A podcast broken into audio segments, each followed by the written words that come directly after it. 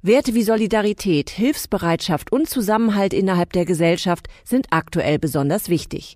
Vor diesem Hintergrund ruft McDonald's wieder die Trostpflasteraktion zugunsten der McDonald's Kinderhilfestiftung ins Leben. Ab sofort können dort die farbenfroh gestalteten Pflasterbriefchen mit dem starken Bären, der tröstenden Giraffe oder dem tapferen Löwen als Motiv für einen Euro pro Set erworben werden. 70 Cent davon gehen an die gemeinnützige Kinderhilfestiftung. Machen und helfen Sie mit. Weitere Infos und wie Sie ein Meet and Greet mit einem prominenten Künstler gewinnen können, erfahren Sie ab dem 8. April auf der McDonald's Deutschland Facebook oder Internetseite.